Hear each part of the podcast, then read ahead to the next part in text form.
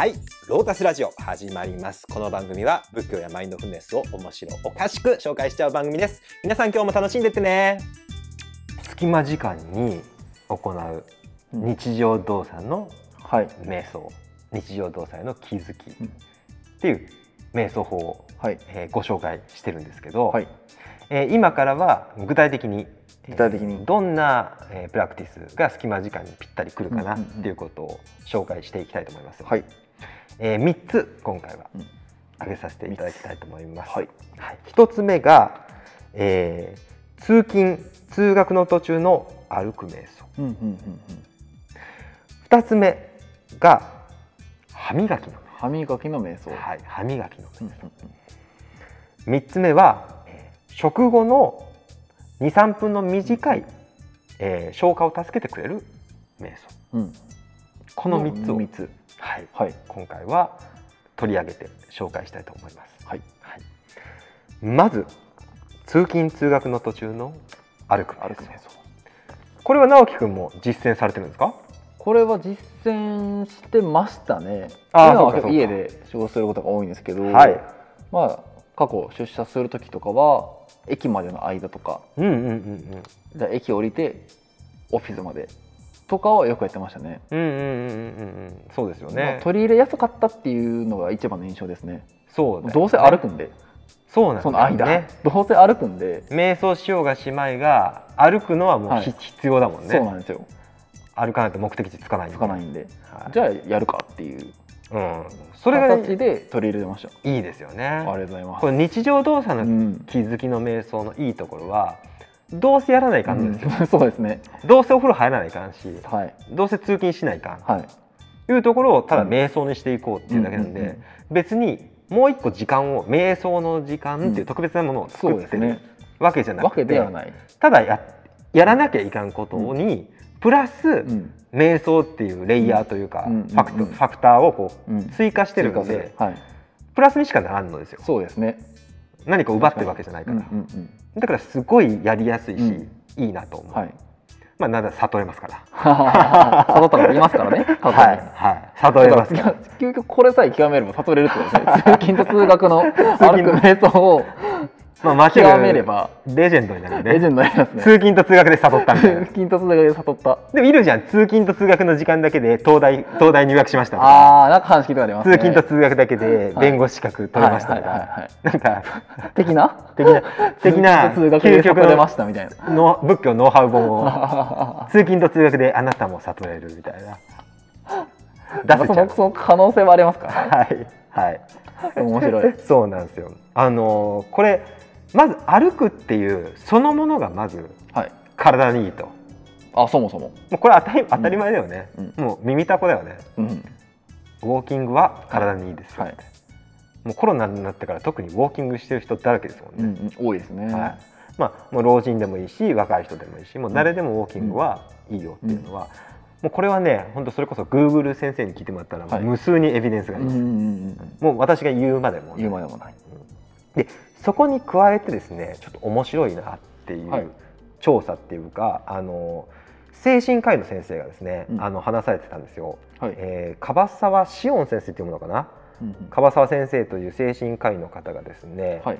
あの歩く際ウォーキングの際のこう,、うーんこうしたらもっとウォーキングの効果が得られるはい。っていう提案をされて、はい。あのまあ、インターネットのニュースサイニュースサイトインターネットのサイトに載せていただいてるんですけど、はいそこに面白かったのがウォーキングの際は音楽などは聴かず、うん。歩くリズムに集中するって言ってるんですよ。うんうんうん。集中。これ結構いますよね。あのウォーキングはするけど、うん。あのウォークマンとかうん、iPhone とかで音楽聴きながら歩いてます。うーん。ついやっちゃいますねでも。うんうんうんうん、ジョギングとかでも、うん。あのまあ、音楽聴いてる人が大多数じゃうない、ほとんどじゃないですかね。ですよね。であの、まあ、それはそれで別にウォーキングそれを聞いてると、まあ、歩きやすいっていうのはそれいいんだけど、うん。瞑想の観点ではあんまり良くないんですよね。うんうん瞑想だったら集中しなきゃいけないんで、うんうんうん。歩くんなら歩く時に集中するんですよ。うんうんで、えー、と例えばマハーシ式ビパッサナー瞑想の歩く瞑想だったら、えー右足を進む時は右ってこうラベリングをして、左足の時は左。はい。で右左右左という形で、うんうんうん。えー歩く瞑想をしていくんですよね。はい。まあ他にもいろんなえっともうブッダブッダって言ってくるへ方法とか、はで別にもう12でも最悪いい、いうんうん。1212でも。うん要はあのその言葉って何でもよくて、うん。その自分が今歩いてるってことに気づく、はい。歩く時って結構景色に目を奪われたり、うん。なんかそれこそ計画しちゃったり、はい。あれどうなってんのかなとか、うん。いろんなこと気になるんだけど、はいそこにフォーカスするんじゃなくてこの今歩いてるっていうこの歩く動作そのものにフォーカスしていくのが、まあ、歩く瞑想なんだけど、ってなるとあのウォークマンとか音楽を聴くと、そっちにうん。気がいっちゃうんでよくないんですよね。だからもうあの瞑想中はまあ音楽は聴かないって、まあ、これは基本うん。なんだけど、うん。この先生は別に瞑想の先生じゃないんですよ。はい。精神科医でただウォーキングが体にいいっていううん。体にいいウォーキングのことを喋ってるんですよ。はいでその先生が音楽は聴かない方がいいって言ってるんですよ。面白いなと思って。一緒ですね。言っそうなんですよ。てることが。あれ瞑想以外にも音楽を聴かないってことが、はい。まあ、健康上としてもいいんだってうんうんうんいうのが私にとっては今回発見であって、なんでかっていうと,、えはい。えー、とこれがねまあ幸せホルモンと関係あるらしいああよく。有名な。有名な。幸せホルモンさん。幸せホルモンさん何ですか？セロトニンさんじゃないですセかロトニンさんですね。セロトニンさんですね、あのよく昨今有名ですよね。はい、はい。セロトニンさんはどうやら脳の指揮者と呼ばれてるらしいです。えー、それを初めて聞きました。私も知りませんでした。脳の指揮者。うん、なんか脳の中でこう指揮こう指揮棒を振ってるみたいなイメージなんですかね。はい。リズムを取ることで分泌されやすくなる、そういうことか。うん。だからあの音楽が入ってるとあの音楽のリズムに、まあ、乗ればいいのかもしれないんだけど、うん。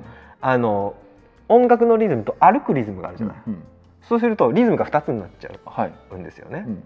そうするとうまくリズムに乗れない。乗れない。だったら歩くっていう歩くリズムの方にあの乗せ乗ってあげる、うんうん。でさらにこの先生が言うのは12とか。はい。言うとさらにリズムが生まれやすくなって、うん。セロトニン酸がガンガン出る。ガンガン出ると。へで結果あの幸せホルモンなんで、えはい。当然幸福度が上がっていく上がると。ら体にもいいのはもう当たり前、ウォーキングが、さらにそれに付け加えて幸福度が上がる。うん。精神衛生上も良くなる。うん。っていう効果があの2倍に得られる。2倍に得られる。うん。めっちゃいい。めっちゃいい。はい。さらにこの手法がほぼほぼうん。瞑想、おお12を右左に変えたら、うん。もうそれビパッサナー瞑想ですから、うんうんうんおめっちゃ簡単ですよね。同じですね。はい。はい。じゃあ健康に体に健康にいい、えー幸福度も上がるさらに瞑想実践のプラクティス、うんうんうんうん。第3弾目はい。のレイヤーを足せば、は一石三鳥なんですよ。確かに。どうせ歩くし。そうなんです。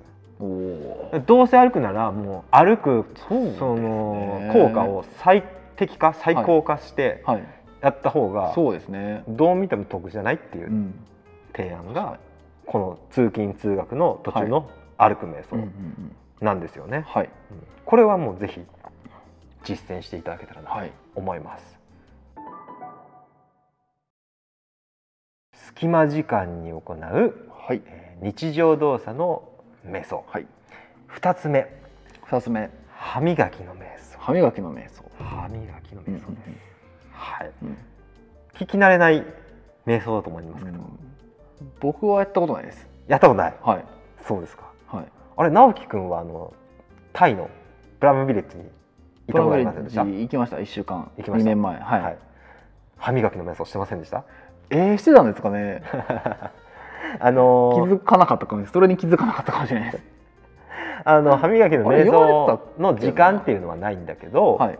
えー、大体私だったらフランスのプラムビレッジに行った時は、はい。えー寮みたいなところに住んでたんですね。はいで、えーその洗面所に行くとこう、まあ、ちっちゃい紙が貼ってあってはい。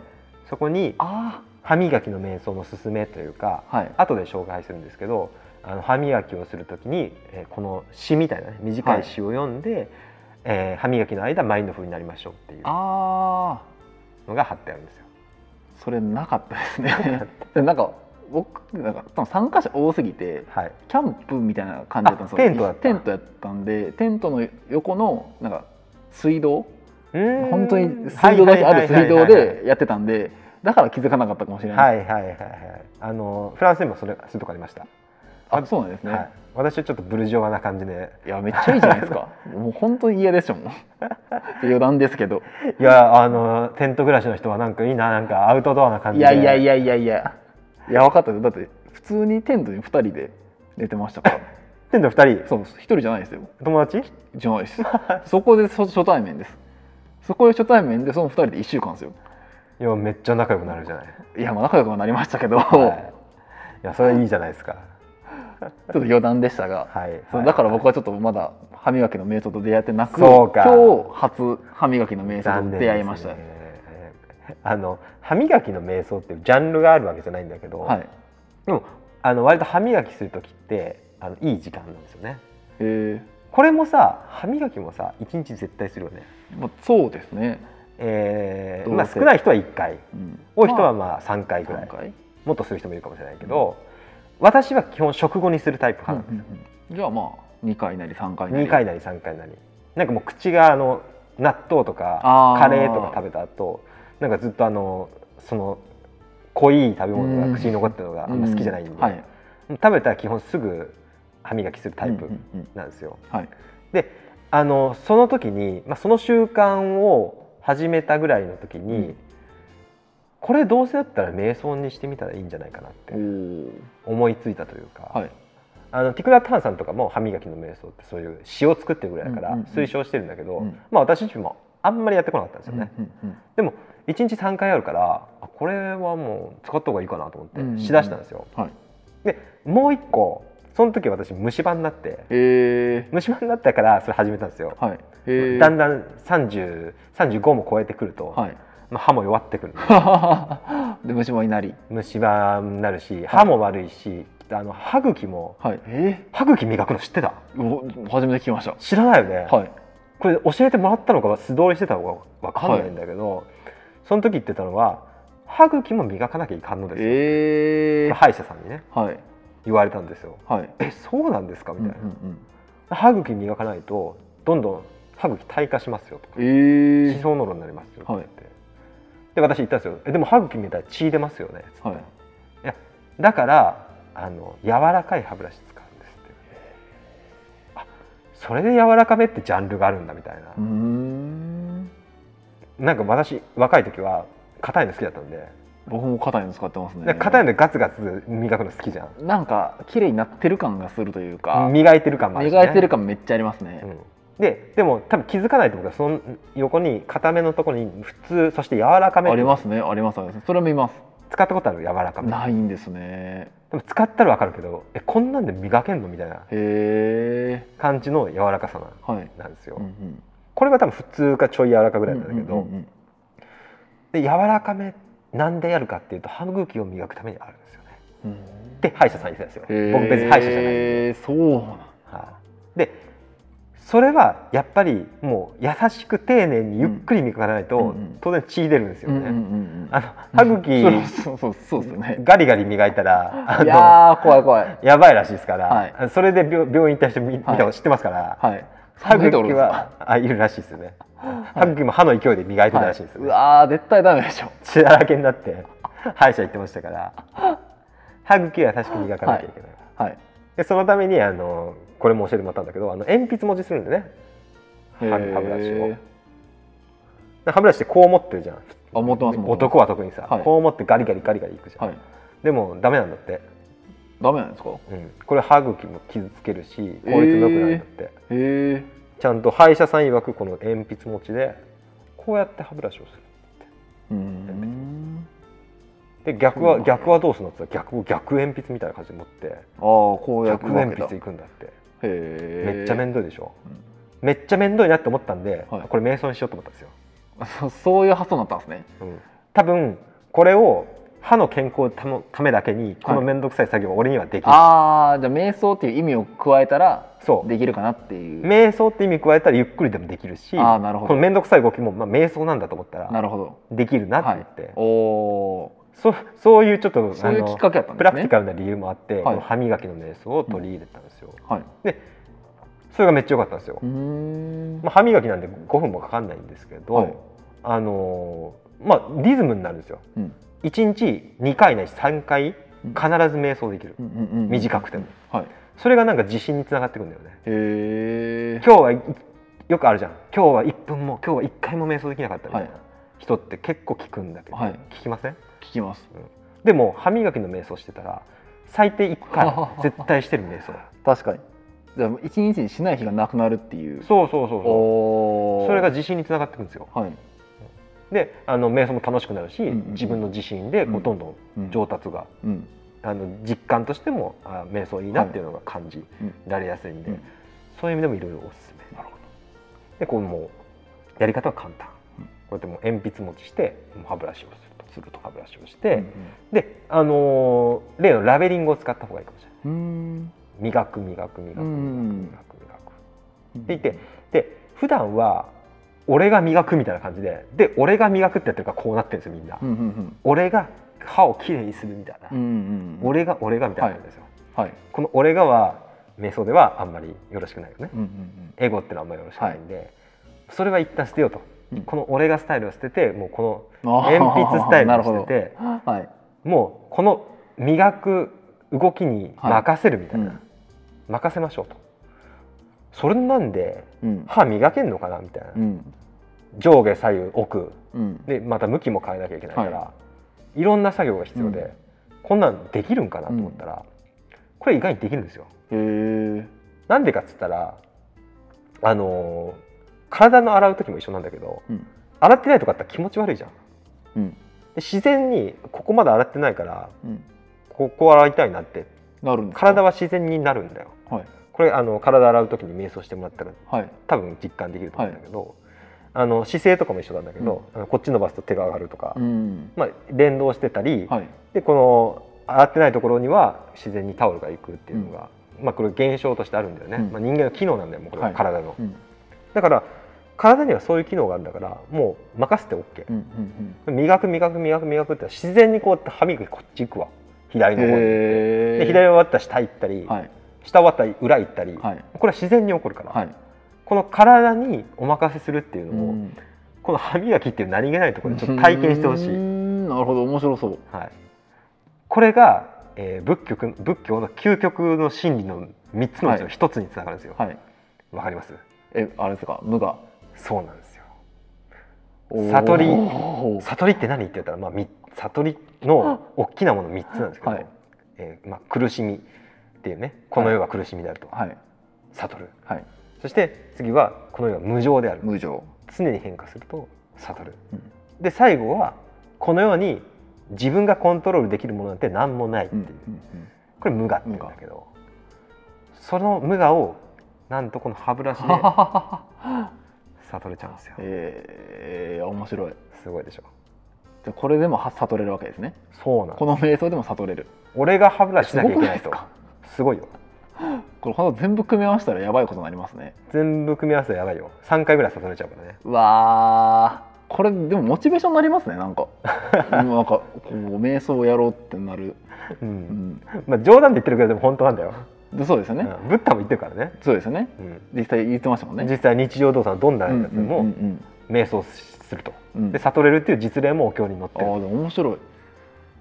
そういう発想だと本当日常生活のどこが置き換えれるかっていう工夫というかそう。なんかアイデアも湧いてきそうですし。そうなんですよ。なるほど。でまあ、多分現段階でなあの歯ブラシで悟れるって宣伝してるお坊さんは多分世界に 10人いるかいないかでしょうね。確かに。はい、いやーすごいあれすごい主張ですね。歯ブラシで悟れます。まあ私まだ悟ってないから何とも言えるけど、はいでもまあでも一応残っとる。ブッダは言ってると、はい、エビデンスも一応なんはい、かお経書いてある、お経としてははい。いけるわけですから。はい。っていうところは言えるんで、はい。やってほしいんだけど、はい。あのあとね姿勢を正すのが大事でこれ変だと思われると思うんだけど、はい。えーオフィスで歯ブラシする人はちょっとできないかもしれんけど家で歯ブラシする人は今私正座してるんだけどぜひ地面に座って歯ブラシしてほしい。それはまたなぜ？なんでかってい地うと面に座ってやった方がいいんですか？歯ブラシ普通に立ってこうやって洗面器のうちにこうやってやってると腰曲がってんだよ。うん。腰曲がってたらあの集中力って著しく奪われるんだよね。え曲がってるだけでですか？そうなんですよ。あのどんなヨガでもいいよ。座禅でもいいよ、うんまあ、精神集中系のなんはい。かプラクティスのところ行ったら、はい。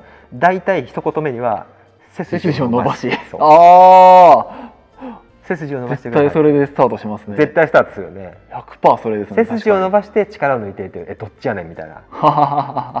でも確かに背筋を伸ばしはい。言わないことないですね言わないことはないんですよ。あそういうことか。それって理由があるんですよね、はい。背筋を伸ばすとまずなんか背筋が伸ばすと本当に心も自然に準備ができてうん。あのこの観察するうん。瞑想するっていう体制が整うんですよ。はい。まあ、これ詳しくはねあのうん。ときめく、人生を変える ときめく星座っていうのを やりましたねふざけた企画もやってるんで、はい。そちらをご視聴いただいて、はい。ぜひご視聴いただきたいんですけど、背筋を伸ばすと本当に心が整ってで瞑想観察をしやすくなるっていうのはもうこれはもうやってたら、うん。あの比較したらもう明らかに分かるんで、うんうんあのこれはもう本当だとしかうん。体験から言えるんでえ本当だとしか言えないです。はい。だからこうこうやってこうやってあの洗面台に持たれてこうやってガーってうん。鏡見ながらやるうん。と瞑想にはやっぱなりにくいんですよ。うんうんうんだからちょっと変だと思うけどあのみんな洗面器の前になんか床にマット敷いてますよね大体。うん。うん洗面器汚洗面器が水が散るじゃん。うん。水が飛び散るからさ、あの洗面台のマットみたいなちょっと。ああ洗面台の前にですそう、ねあキッチンとかもあると思うけど、はいはいはい。ちっちゃいマットあるじゃん。はい。あそこにちょっと正座してみよう。ええあそこに正座するんですか？おかしいかなって思うかもしれんけど、はい。ちょっとあそこで正座してみよう。うんうんうんうん。で正座嫌だったらこういう座布とか持っていったらいいんだけどはい。ちょっとそれはさすがにやりすぎかなって思ってる わざわざ歯磨きの、ねまあ座布持ってる人少ないし、はい。歯磨きのために座布を持ち出すっていうのは、はい。座布でもいいんだよ。座布でもこれを使ってもすごく背筋が伸びるんだけど、はい。そこまでするのはもうしんどいっていうか、うんうん。なんかせっかく気軽に瞑想できるっつってこれやってるのに、はい。なんか座布がいるんかって言ってより面倒くさくなるから、うんうんうん。もう今あるものではい。今多分洗面器はあって歯ブラシはあって、うん。床にマットは敷いてある、うんうんならもうあとはそこに座るだけ。これ変だと思うけど、うん。変だと思うけど効果あるんだええそうなんですね。やっぱ正座してはい。あの私がお伝えしたもうときめく正座の、はい。ときめく正座の手法で、して。はい、お尻にちょっと力は入れて、はい。えーおへそを前に出して、えー、顎を少し引いて、はい。頭をボーリングの球だと思って、うん。そのボーリングの球をこう体の筋体の線にちょこんと乗せて、はい。でこれでまっすぐになると、この姿勢で鉛筆もして、うん。歯ブラシの瞑想をするんですよ、うん。磨く磨く磨くって。そうすると、すっごい進む瞑想、うん。で長くできません。はい。なんでかっていうとこうやって歯磨き粉をつけます、はい。そうすると当然溢れてくる。あ触れてくるので。あの長く絶対できません、はい。だから洗面器の前で座ってた方がいいです、はい。わざわざはい。部屋に部屋にこもってやる,、はい。やる必要ないと思います。なるほど。洗面器持ってあの前でこうやってたらぐちゅぐちゅしてたらもうどんどん吐きたくなるので、はい。あんま吐きそしたらこれもまた変化なんですよね、うん。これも一つの瞑想の対象で、はい。あ吐きたくなる吐きたくなる吐きたいうん。吐きたいって言って吐きたくなると自然にこう体がこうふーっとこう起き上がってきてね。であの洗面台の前に行ってベーってこうはい。吐く動作にうん。移るんですよ、うん。これ勝手に。勝手に、ただ吐かないととん,はい。と、とんでもないことになるから、確かに。うん、だから自分であえては立とうとかしなくても、はい。これ面白いですよ。自分でうん。あえて立とうとしなくてもどんなに体が疲れて立つの嫌だなと思ってても、ここにいっぱい歯磨き粉溜まってたら自然に立ちますから。そういう意味でも無我を悟れるということそうなんですよ。そうなんですよ。えー、面白い。こういう一連の観察ができてなるほど。めちゃめちゃ面白い。面白いですね。はい、超おすすめ、うん。なんで歯磨きの瞑想。歯磨きの瞑想。やってみてください、やってみます。はい。隙間時間に行う日常動作の瞑想。はい。いよいよ3つ目。3つ目。最後の瞑想になります、はい。最後はですね食後。食後。食後に行う23分の、えーこのお腹消化にいいうん。瞑想でございます、はい食後って瞑想に向いてましたっけ？いや向いてないはずでした、ですよね。最初の話では。ね。ですよね、はい。食後って、えーエネルギーが要は消化に向かっちゃうんで、はい。眠くなるし、はい。集中もできんし、はい。あんま良くないと。はい。言いました。だ食後が瞑想に良くないんだよ、ただそれがおすすめのこの3選に入ってくるんですか？はい。賛成入ってきます、なんでかっつったら、はい、これのメインのテーマは瞑想っていうかうん、消化を助ける消化を助ける、はい、うんうんあのー食後ですねみんなどう過ごされてます？うん、ゆっくりする。どんな姿勢で？横になって。ですよね、はい。あのよく子供の頃言われませんでした、はい。食べた手ば食べた後寝てると豚になるよみたいな。めちゃ言われてましたね。みんな言われてますよね、はい、はい。で、まあ、あれってなんか迷信なのかなってうん。思ってたら、はい意外になんかうん。根拠あるみたいですね、へえ食べてすぐ横になるのは良くないらしいんですうん。健康に、うん。てか消化に良くない。だからやっぱり食べてしばらくはあの運動も良くないんだけど、はい。かといって横にゴロンと完全になるのも良くない、うん。でしばらくうん。姿勢を正してはい。あのなんていうかステイというか座ってるぐらいのがちょうどいいらしいんですよ、うん。あそれももう研究というかもう明らかにされてるこれ僕ちょっと Google 先生にお願いして頼んでなかったんであ。あの科学的エビデンスはないんですけども、さっきと私のインドのヨガの先生はそう言ってた。へえそうなんですね。し私自身がこの食後の消化を助ける瞑想っていうのを始めてすごいね調子よくなった、へえやっぱ変わったんですね。うん、あの便通がまず良くなったね。はい。今まで食後すぐゴロンってしてたら、はい。あのトイレ行きたくならなならなかったんですよ。でもあのこれやったらもうほぼ100発100中ぐらい行きたい時は。はい。もうあのこれやって23分23分もう1分ぐらいでえ？あトイレ早くないそんな即効性があるんですか？即効性あるんで。へだからあの便秘とかで苦しんでる人も,、はい。ぜひやってほしいんだけど。あこの瞑想をやれば。うん、だからこれは瞑想集中瞑想じゃないんだよね、うん。集中するっていうのは目的じゃなくて、うんうんうん。どっちかっていうとこの食後？はいちゃんとこう過ごして、うん。あの消化を助けて、はい。まあ、健康に過ごすっていうところがメイン、ですでそれに加えて、まあ、一応瞑想要素もあるんで、はい。それで隙間時間に最適だなと。最思ってる適ですはい。でこれどうやるかなんですけどめちゃめちゃ簡単です。はい。これもね正座するんですよ、うん。えーこの正座のやり方は、えーヨガの正座のやり方を使います、うん。えー前にやった、うん。えー人生を変えるときめく正座正座はい。の、え3つ目三つ目。で説明してます。のであのまだご視聴出ない方はぜひチェックしてほしいんですけど、はい。えー、と3つ目はどんな正座でした？三金剛座でしたっけ？そうですね。名前だけは覚えてるんですけどそのかっこいいやつです。かっこいいなっていう印象があったんで。ダイヤダイヤモンドシッティングですね。ダイヤモンドシッティング、はい。それがめっちゃ強烈に残ってるんですけど具体的にどうやるのかまではちょっとはい。落としきれてないですね、はい。具体的には。復習しなきゃいかんですねそれは。はね、い。復習しなきゃいけないです。えーこれは、えー正座って日本のものだと思ってる人多いんですけど、はい。実はヨガのうんポーズでもあるんですよね。うんうん。ヨガの重要なポーズの一つで、えーバジュラアーサナ。バジュラアースナ。訳すと金剛座。金剛座。ダイヤモンドの座り方っていうんですけど、これが要はねあのヨガ版の正座なんですよ。うんうん。でこれどうするかっていうと日本の正座はこの足をねこう開いてる人を開くことが多いんですけど、うん。まあ、拳2つぐらいこう足を開くんだけど、うん。バジュラーサナっていうのはもうこれを閉じる。うん。でもも。これ太ももだとしたらうんもももこうガシャッと閉じるんですよね。混合のように閉じる。うん。硬くすると、はい、書いてますので、はい。ここを閉じてそれで正座するんですよね。うん。足はちょっと開くと。はい。であの足もあんま重ねないで少しこう、うん。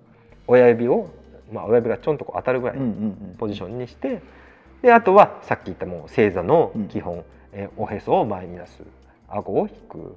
で頭をボーリングの球だとして、はい。えー重さを調節して体の中心軸にちょこんと置く。うん。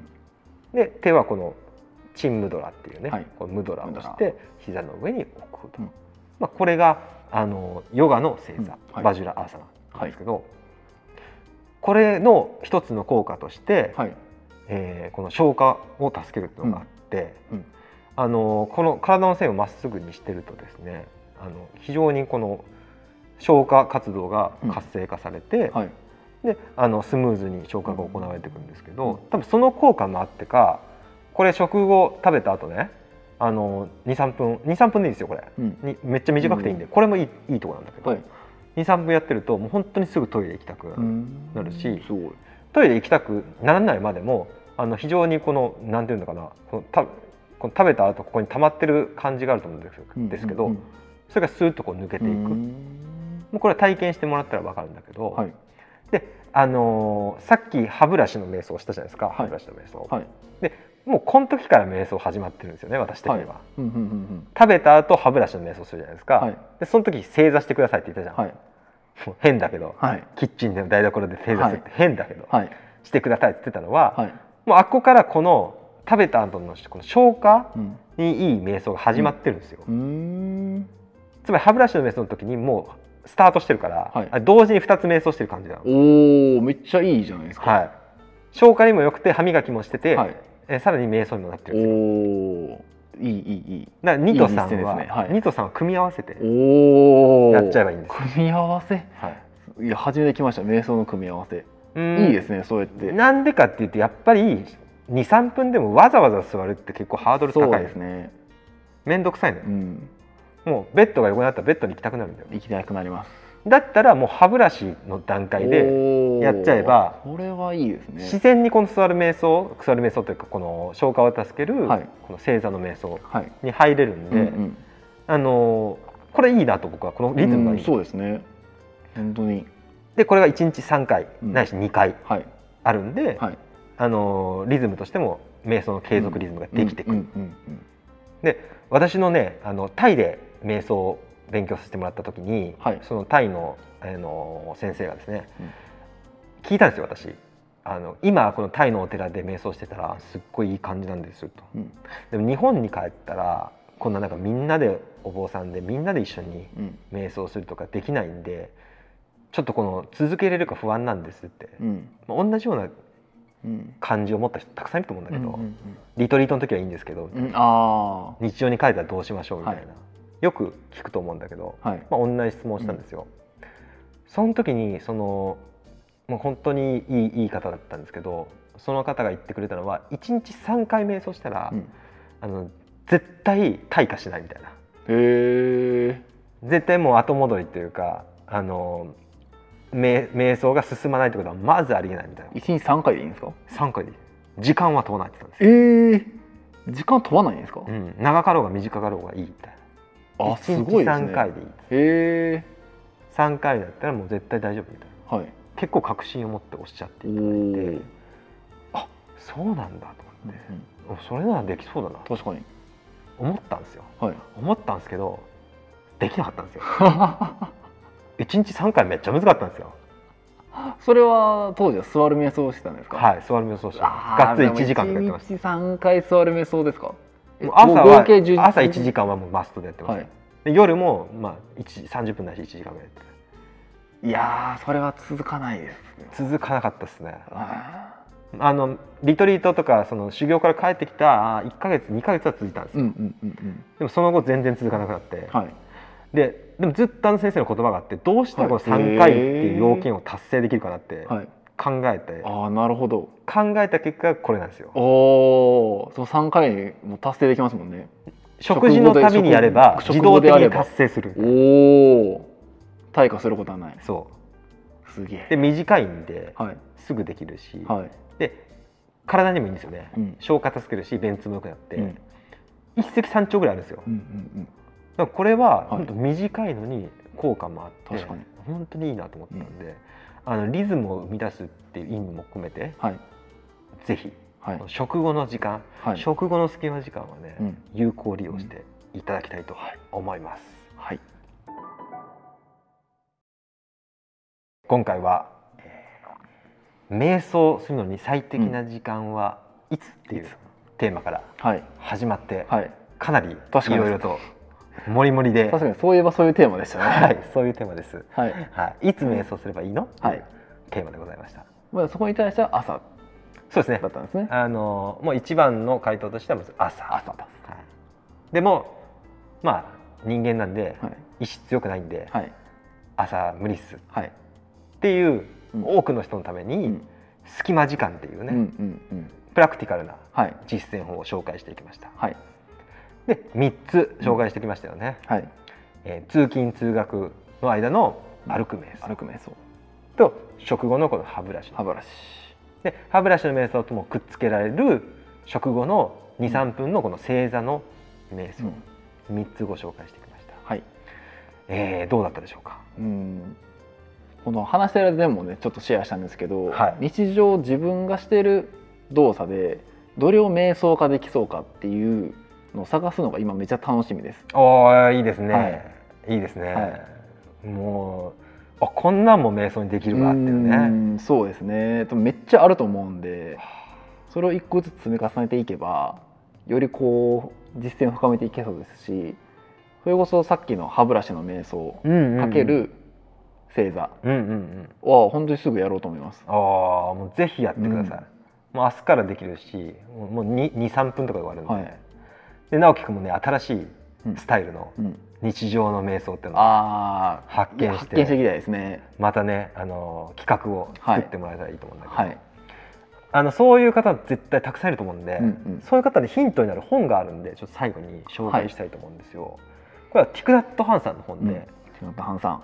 えーブッダの幸せの瞑想っていうのがあるんですね。うん。まあ、この中にはいろんなティクナット・ハンさんの、うん。えーマインドフルネスのプラクティスって載ってるんだけど、はい。当然ティクナット・ハンさんもよく分かった人だから、うん。日常動作の、はい。えー瞑想っていうのをたくさん入れてるんですよ。うんうんでそれに特化した本があるんだよね。はい。私ちょっと Kindle 版でしか持ってないんですけど、はい。